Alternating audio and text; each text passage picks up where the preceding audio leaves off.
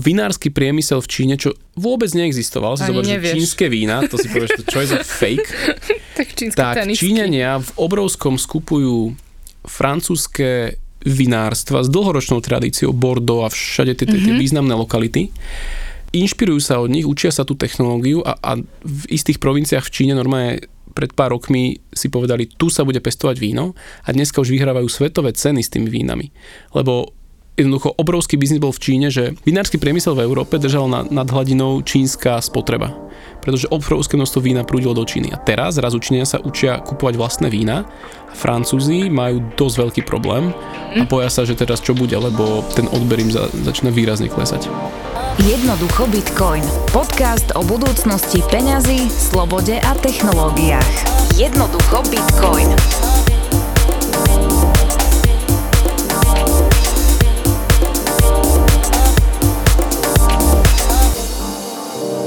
Štáty zakazujú Bitcoin, lebo lebo nechcú, aby ľudia používali nejaký paralelný finančný systém. Oni veľmi radi majú ten svoj monopol nad peniazmi a to, že ich môžu akokoľvek tvoriť, meniť monetárnu politiku, jednoducho mať pod kontrolou, čo ako ľudia platia a zarábajú a z toho si samozrejme brať výpalné, a.k.a. dane.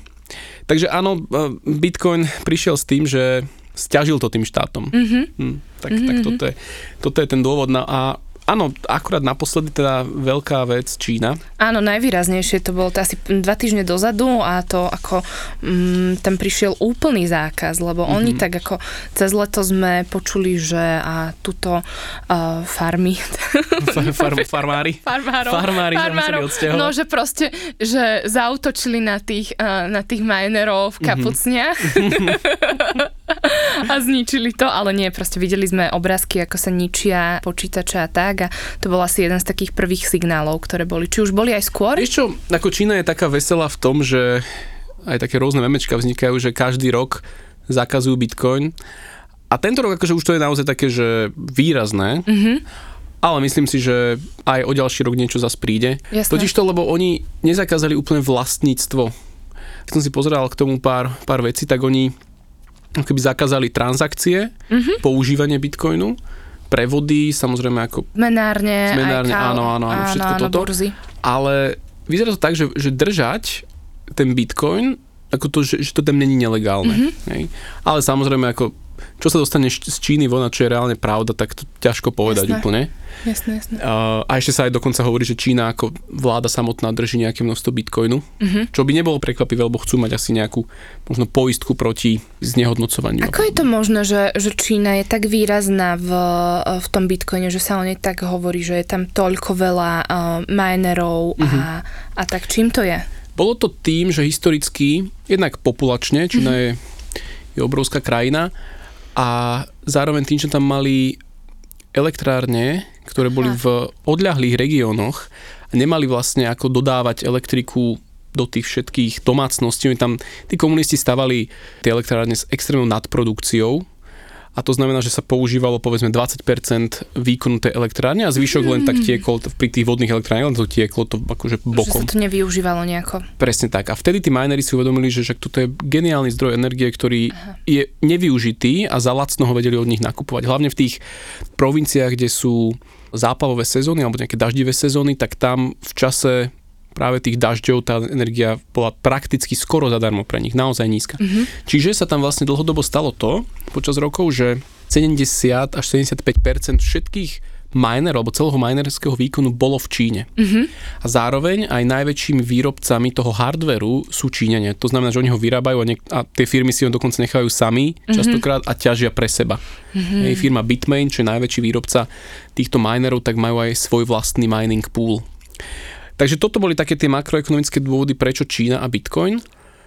No a z tej opačnej stránky, prečo teraz Čína a Bitcoin, tak to je to, že Čína nikdy nebola slobodná krajina. No inak je to také trochu paradoxné, nie? Keď si povieš, že ako, tam, ako Čína chce väčšinu veci ovládať, nie je to veľmi slobodný režim, ten štát kontroluje do veľkej miery, dokonca utláča niektoré skupiny obyvateľstva, čo je podľa mňa dosť problematické a na no. druhej strane sa tam darí alebo darilo uh, slobodnej mene, že je no. to také akože...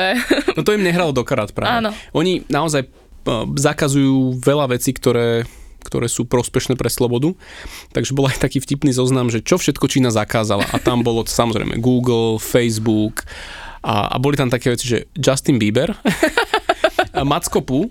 Mackapu a zakázali kvôli tomu, že niekto ho prirovnal, že vyzerá ako ten Xi Jinping, ten ich, ten ich prezident a boli také memečka z toho povznikali, tak oni normálne, že zabanovali proste vysielanie Mackapu a celú tú rozprávku a takto. Mm-hmm, wow. Takže bol tam, bol tam naozaj zoznam vecí, ktoré sú úplne v pohode v bežných demokratických krajinách, no ale v Číne nie.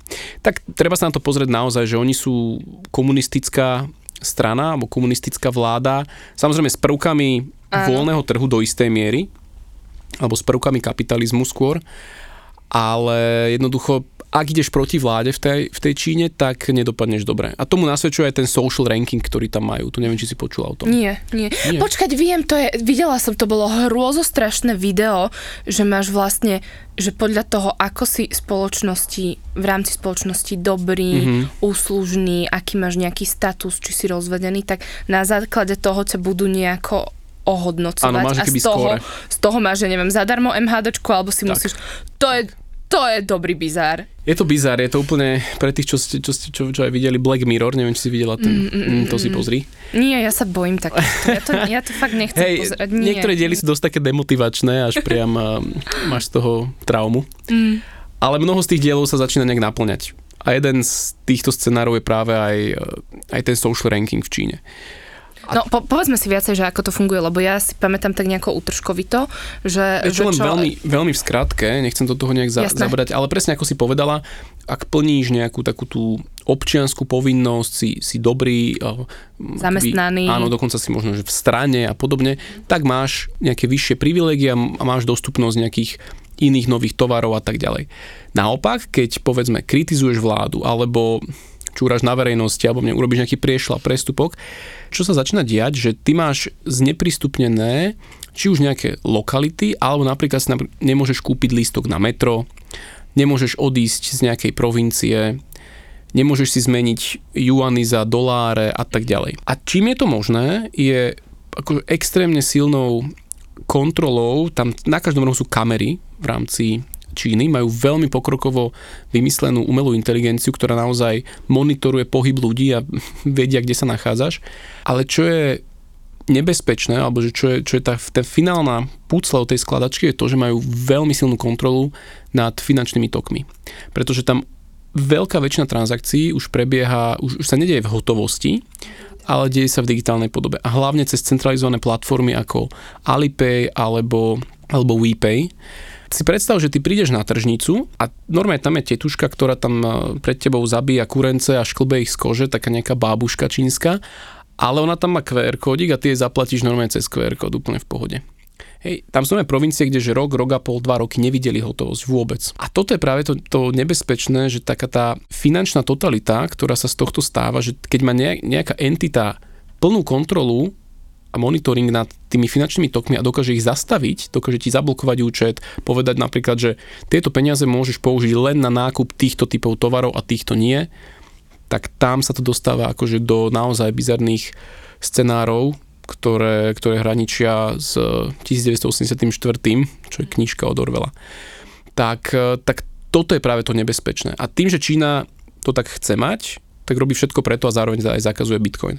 Na jednej strane samozrejme nedá sa aj Číne odoprieť tá ich efektivita, pretože tam, keď sa rozhodne Čína ísť týmto smerom, tak tak jednoducho všetci idú, lebo nechcú vytrčať, nechcú byť v niekde v bani alebo, alebo v nejakom tam koncentračnom tábore. A to má za následok, že Čína je brutálne pokroková v technológiách, v umelej inteligencii, že narastla, narastlo HDP Číny extrémnym spôsobom za posledné roky.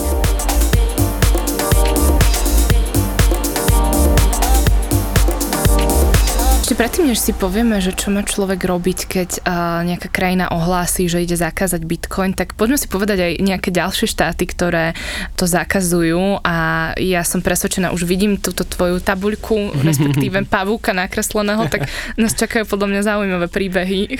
No je to zaujímavé, akože v prvom rade treba uvedomiť, že zákazy bitcoinu tu boli aj budú. Uh-huh. Štáty budú zakazovať bitcoin, lebo im naozaj nehrá do karát. Si treba uvedomiť. Bitcoin nie je kamarát štátov nikdy nemal byť. Vytváral sa s cieľom, aby odolal útoku štátom a aby nahradil ten nefunkčný nazvem to, že krachujúci finančný systém, ktorý len navyšuje nejaký dlh. Dajme paralelu s tými vzťahmi, že vlastne to sú, to sú ľudia, ktorí nikdy nemôžu spolu existovať, ktorí majú napísané. Áno, sú nekompatibilní. Áno, ale čo potom ten Salvador, vieš, že oni... No, to, oni k tomu sa dostaneme, akože tá, tá opačná stránka tej, tej mince. Ale začneme teda s tou, že, že Bitcoin zakazuje. Prepač, mňa len napadlo, že nie je všetko stratené, vieš, že idealistky a idealisti môžu byť, že, že aj keď vám to Dá nie je sa to. súdené a nemáte byť spolu, tak existujú štáty, kde môžete byť spolu. Áno, Dobre, vraciam sa na zem, poď. Sú štáty, hlavne tie diktátorské, autoritárske, ktoré to budú zakazovať. Lebo tam sa to dá veľmi jednoducho. Pri tých demokratických štátoch je to dosť náročné, lebo demokratický štát, alebo tá vláda, keď chce prežiť, ona musí robiť na oko aspoň niečo pozitívne pre tých ľudí, aby boli znova zvolení. Hej, tá motivácia je byť zvolený. A keby išli veľmi výrazne proti a proti slobode a podobne, tak ej, už asi by zvolení byť nemuseli. No a teraz na tej autoritárske krajiny, tak tam máme napríklad krajiny typu Bolívia, Indonézia, Turecko, Egypt, kde ten Bitcoin je zakázaný, avšak každá z tých krajín má trošku iný odtieň, mm-hmm. pretože v niektorých je napríklad zakázané, a, že aby inštitúcie mohli s Bitcoinom robiť, banky, burzy a podobne. V iných krajinách je zakázané aj prevody tých kryptomien, ale čo som si pozeral, tak e, takmer v ani jednej krajine, alebo myslím, že v zopár je, že, že vlastníctvo Bitcoinu zakázané. Hej? Že, že vlastníctvo je taká tá posledná inštancia, kde, ktorá v mnohých krajinách, kde ten Bitcoin je zakázaný na tej transakčnej úrovni, tak Operovať s ním nejakým spôsobom? Áno, tak vlastne ho tam akoby môžeš. Uh-huh. Hej, že to je napríklad, myslím, že Vietnam, Nepál, že to vlastníctvo tam môžeš mať takisto. Potom máme takú, takú zaujímavosť, že, že Irán. Irán je veľmi zaujímavá krajina, kde ten Bitcoin je tak jedným okom zakázaný, druhým, druhým okom, že pohode môže mm-hmm. byť.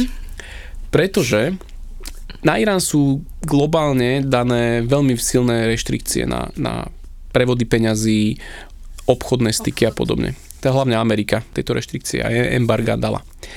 No a Irán videl, alebo si uvedomil, že veľká, veľký potenciál v Bitcoine presúvať si hodnotu medzi inými krajinami alebo v rámci aj nejakej internej siete a práve cez Bitcoin. Čiže, čo sa tam udialo je, že Iráne dlhodobo bolo veľké množstvo ťažiarov, bola tam lacná energia a ťažilo sa. Zároveň sa zistilo, že veľa týchto ťažiarov sa nachádza pod mešitami na čierno, lebo mešity mali zadarmo elektriku od štátu, takže No to si spomínam, keď si hovoril, Áno, hej. To som hovoril v, čas, v časti o miningu, takže to bolo, to bolo dosť zaujímavé. No a dneska to je tak s tým Iránom, že ťažiť môže, štát ti dá normálne na to licenciu, môžeš to robiť, ale musíš predávať ten bitcoin štátu. Takže vlastne, keby tá vláda, alebo tá centrálna banka Iránu áno, skupuje ten novo vyťažený bitcoin, ktorý sa u nich mm-hmm. ťaží a potom ho ďalej používa na nejaké svoje účely. A ty si z toho nemôžeš nechať? Mi to pripomína komunizmus, vieš, že všetko musí um, ísť tak do spoločnej kasičky. Áno, áno. Aj je to tie dosť, jablčka, čo si vypestuješ. Je to dosť také komunistické. A neviem tieto úplne nuancy. Myslím, že to dokonca som niekde pozeral, že 20 gigawatov, čo je celkom dosť energie, uh, myslím, že ročne sa spotrebuje na nelegálnu ťažbu, čiže nelicencovanú ťažbu. A títo nelicencovaní ťažiari samozrejme nie, nie sú donútení odpredávať štátu.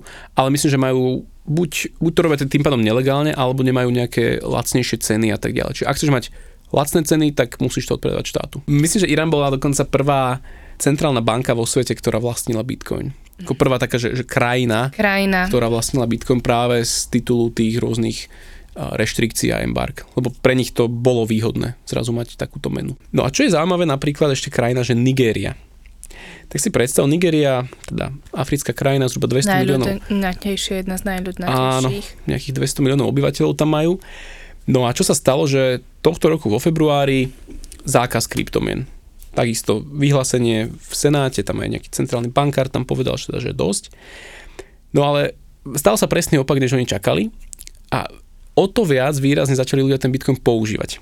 Robili sa rozhovory s niektorými ľuďmi, ktorí ten Bitcoin v Nigerii predtým, že ani nevedeli, čo to je a, boli, a hovorili, že keď som počul, že to zakázala vláda, tak si vravím, že to je niečo určite dobré, lebo tá naša skorumpovaná vláda, keď niečo zakáže, tak to má nejaký akože pozitívny efekt. Tak mnoho ľudí vlastne vďaka tomu zákazu sa dozvedelo o Bitcoine a zistilo, že wow, že to je celkom fasa vec. Mm-hmm. Lebo v Nigerii si predstav, že tá ich lokálna mena Naira za minulý rok vládajú vlastne z, znehodnotilo 24%. A obyvateľia samozrejme boli nastrananí, že toto sa tu deje, takže hľadali alternatívy útočiska. Si zober, že v Nigérii je to je akoby po USA asi, asi druhá najväčšia krajina s, s ohľadom Bitcoinu, čo robí akože obchod s Bitcoinom. Mm-hmm. Že obrovské obchody sa robia, ale na úrovni teraz, že peer-to-peer. To znamená medzi ľuďmi napriamo. Presne na toto som chcela povedať, že mám, mala som veľa, veľa kamošov, ktorí uh, odtiaľ aj pochádzali, aj kamošky a oni vlastne hovorili, že, keď, že chceli poslať tam peniaze, že to bolo veľmi náročné tam dostať niečo mm-hmm. a že mi to dáva úplne zmysel, no, že keď oni chcú tam vlastne medzi sebou si, že tuto zarábajú niektorí mm-hmm. a chcú podporiť rodiny a v zásade nemajú ako, lebo keď pošlú to v dolároch tak to, a oni si to premenia, tak to ako veľmi stratí na hodnote. Takže si viem predstaviť, že ten benefit pre nich tam je výrazný. Presne tak, tie remitencie sú tam vo veľkom, tieto platby vlastne zo zahraničia domov tam to ročne robí nejakých, myslím, že 17 miliard dolárov dokonca, takže ako naozaj veľká časť HDP prichádza z týchto, z týchto remitencií.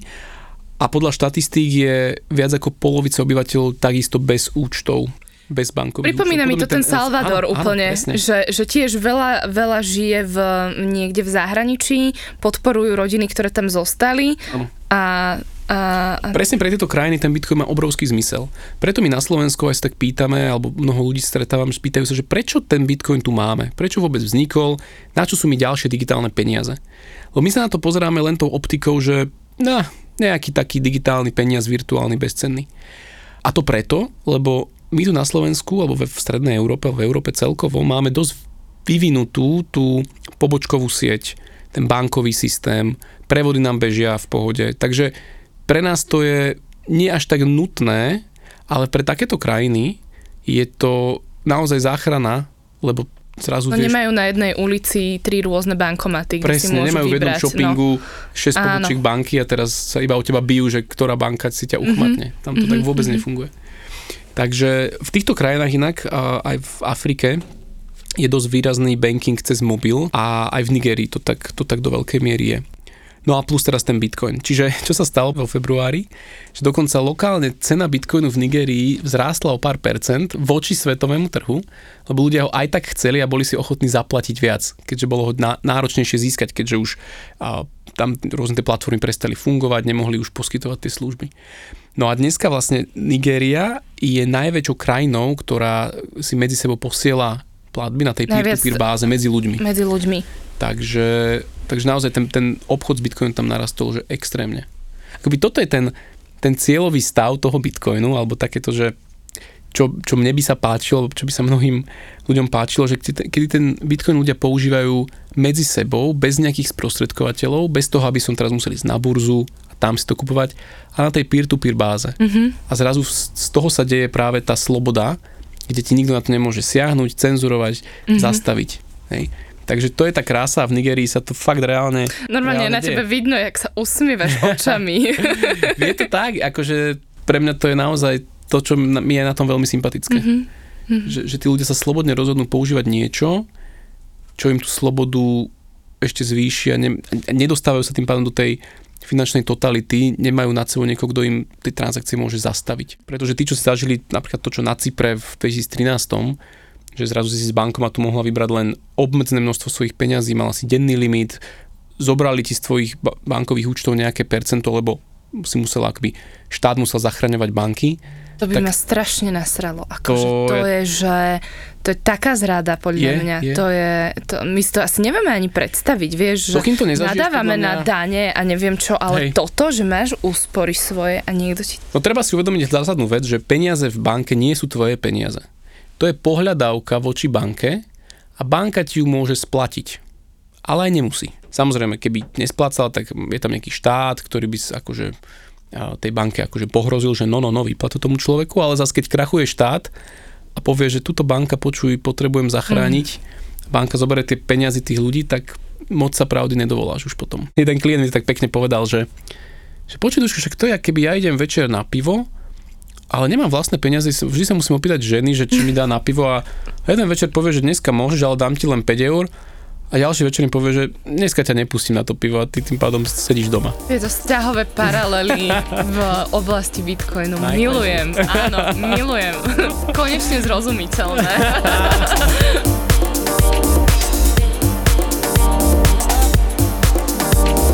Teraz poďme na tú druhú stránku veci a to je to, že tým pádom štáty budú zakazovať. A teraz, čo sa z ostatné štáty? Lebo máme tu štáty ako Portugalsko, Rakúsko, napríklad ten Salvador po novom, ktoré práve hovoria, že poďte k nám a napríklad to Portugalsko. Po roku držania Bitcoinu neplatí žiadnu daň z toho. Čo sa začína diať? Mnoho ľudí, dokonca aj zo Slovenska, odchádza do Portugalska, vybavuje si tam trvalý pobyt, daňovú rezidenciu, normálne začína tam žiť, lebo si povedali, že, že pekná krajina, fajn a zároveň ušetrím desiatky, niek- pri, nieko- pri niekom aj stovky tisíc eur na tom, že tu by som to musel zdaniť a v Portugalsku nemusím. Mm-hmm. Čiže tie krajiny si mnohé uvedomujú to, že Bitcoin nezastavia, nevedia proti nemu efektívne bojovať, tak čo môžu, že využiť ho na to, že prilákať ľudí s tým Bitcoinom k sebe. Tým peňažným kapitálom. S tým peňažným kapitálom a know-how a všetkým aby tí ľudia potom u nich míňali tie peniaze a tým pádom platili možno tú DPH, hej, ktorej sa tam úplne nevyhnú.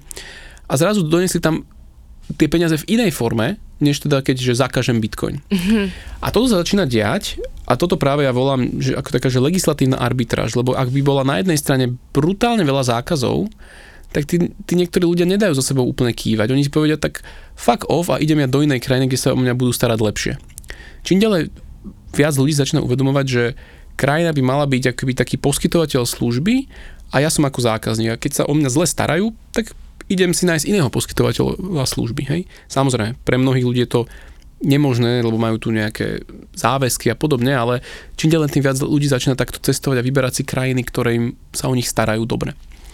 No a práve oni sa začínajú uvedomovať a povedia si, že dobre, tak prilákajme ten kapitál takýmto spôsobom. Že ne, nezakazujme ten bitcoin, nerob, neháčme mu polna pod nohy, lebo ho nezastavíme, ale využíme to na to, aby sme ako my krajina prosperovali, aby sa tá vláda možno obohatila, hej, samozrejme. Takže aj ten Salvador... Tak ale je to také asi aj win-win, vieš, že aj, aj ten štát, ako on nejako musí fungovať, že ak by... Dobre, viem, že, že tuto asi sa nezhodneme, ale že, že zo dňa na deň, aby nastala úplná sloboda, nie, nie, nie, na to nie je nikto to, pripravený, to ani ja si vieš. myslím, že je správna cesta, že teraz zrúžme štát zo dňa na deň ja si myslím, že štáty budú zomierať postupne a podobne ako rímska ríša, ktorá zomierala veľmi postupne, tak v jednom v nejakom období si ľudia už aj neuvedomovali, že sú súčasťou nejakej rímskej ríše, že, že, že ešte vlastne formálne ten štát nezanikol, ale už ho, všetci ho ignorovali.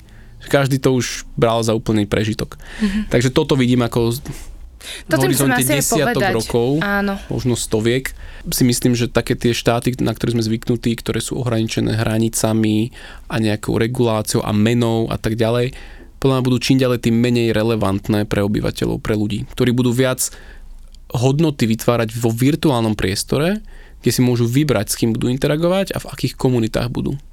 To znamená, že tá závislosť tvorby hodnoty, ktorá dnes sa deje vo fyzickom svete, tak bude čoraz menšia od toho fyzického sveta a tým pádom tie štáty podľa mňa budú strácať relevantnosť dlhodobo. Mm-hmm. Ja, tak to je na Margo z úplne inej témy. Áno, to je úplne iná téma, ale, ale, ale súvisí to s tým. A, súvisí to s tým, a, určite. Akože, hej. No a čo je zaujímavé ešte, Gabi, to, to, to chcem povedať, že neviem, či si vedela, že... Určite som to nevedela. že v Paríži, v Paríži sídli taká, taká maličká organizácia, ktorá vlastne diktuje pravidlá 200 krajinám po svete. Volá sa to, že FATF, Financial Action Task Force. A takéto zoskupenie pár ľudí, alebo takýto, majú tam jeden taký ofisik v Paríži, tak oni čo robia, že oni vydávajú nejaké odporúčania štátom na boj proti terorizmu, boj proti praniu špinavých peňazí, ale ono je to napríklad iba také odporúčanie, ale ak ho nejaká krajina nedodržiava, tak akože má z toho dosť, veľké, dosť veľký prúser. Mm-hmm. Hej? Čiže vlastne 200 krajín to akože veľmi prikyvuje, dá na, áno, ten dá na nich, office. sklopia hlavu, e, presne tak. Čiže si zober, že takáto organizácia, ktorá je úplne že neštátna, hej, že to je také zoskupenie viacerých uh, analytikov asi, No, no, no, expertov. ako áno, je tam viacero takých, že členov z viacerých krajín a tak, tak oni vlastne diktujú celý finančný systém skoro na svete. A z tohto aj vychádzajú rôzne teraz dosť silné regulácie štátov voči kryptomenám. Niečo, čo napríklad minulý rok AMLD 5 regulácia, ktorá reguluje napríklad anonimné nákupy, Čiže v automatoch si predtým si mohla kúpiť 5000 eur anonimne, dneska už iba 1000 na transakciu. Sú tam rôzne limity. A to je teda plošne pre celú napríklad Európsku úniu a podobne. A ďalšie napríklad nariadenia, že ten zámer tých štátov je teda regulovať, dať to do nejakých mantinelov a čo chcú urobiť je, že všetci, ktorí budú príjmať Bitcoin, budú musieť vedieť, od koho ho prijali. Čiže zober, že tebe niekto zaplatí na e-shope, nevieš, kto to bol, hej, dáte nejakú náhodnú adresu, ale ty budeš musieť robiť extra robotu na to, aby si dozistila nejaké ďalšie veci a podobne. Čiže toto je akoby to smerovanie tých demokratickejších krajín. Není to o, zákazoch, není to o tom, že, že Bitcoin zniesť zo sveta, aspoň zatiaľ, ale je to o tom nejak ho spútať v takých mantineloch regulácií, pravidiel, aby tie štáty vedeli, kto komu koľko posiela, aby vlastne deanonymizovali ten Bitcoin.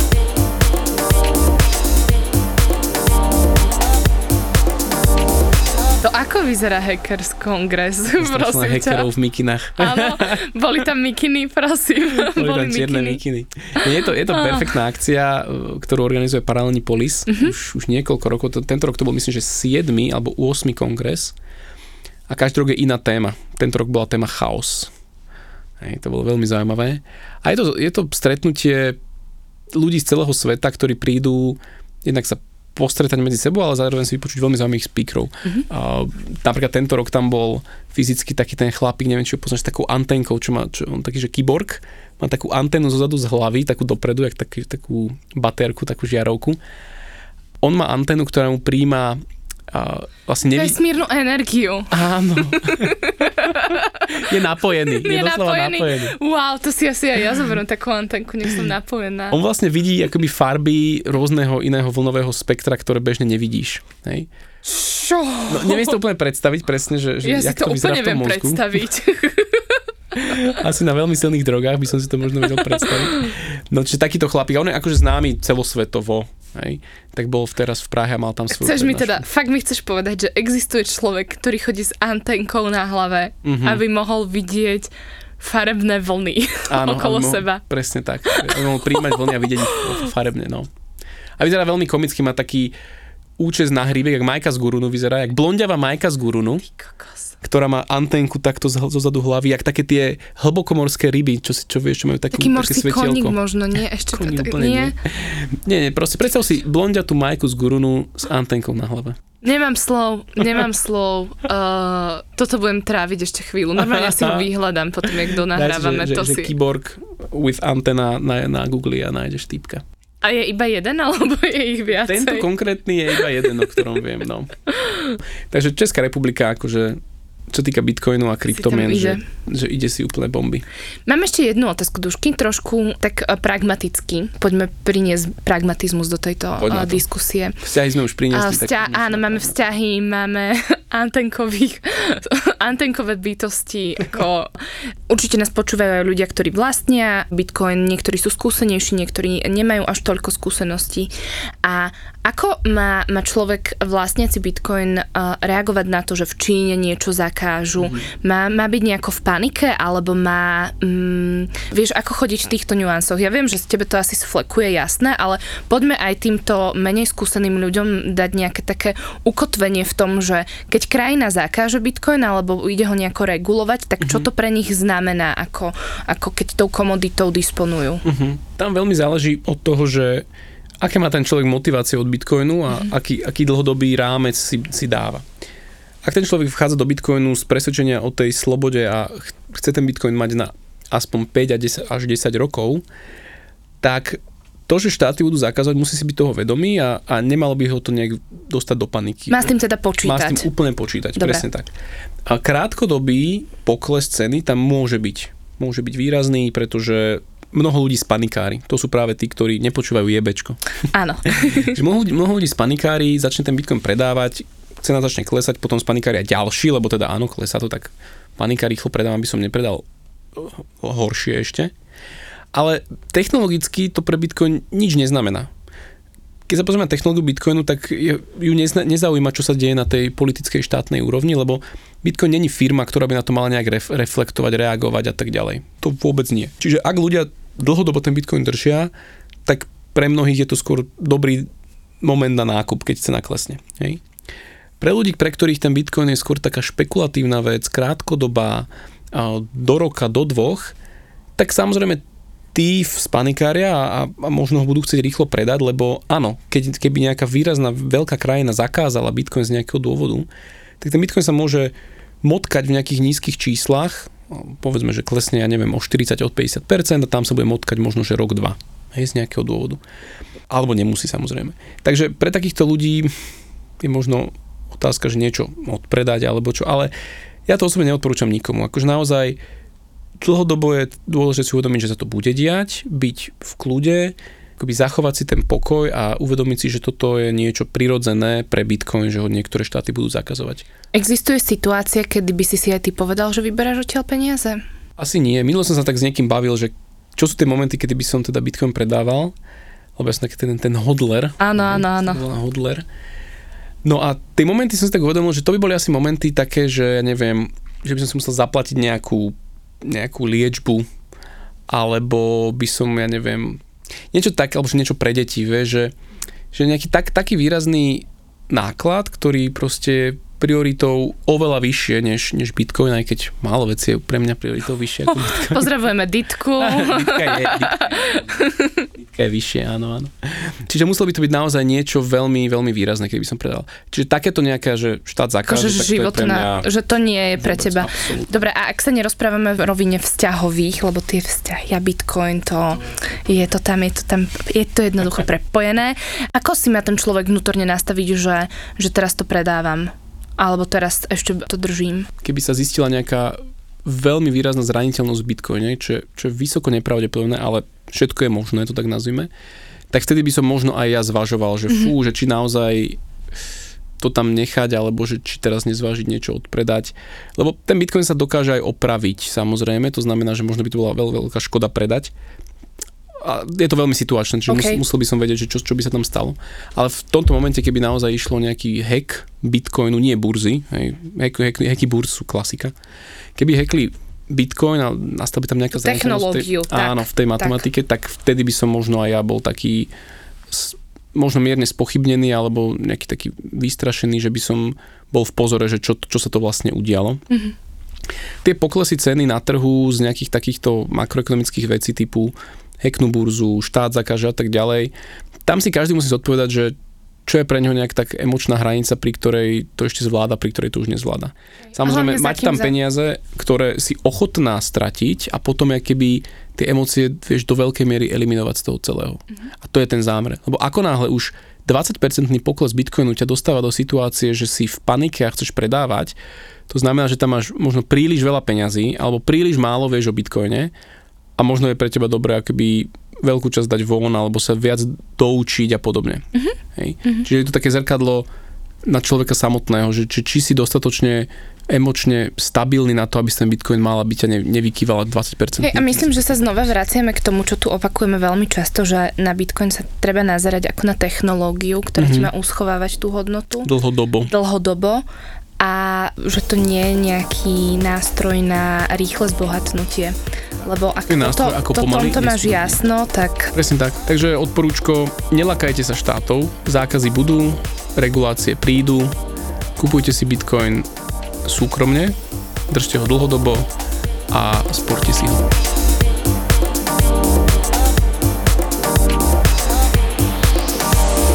Jednoducho Bitcoin.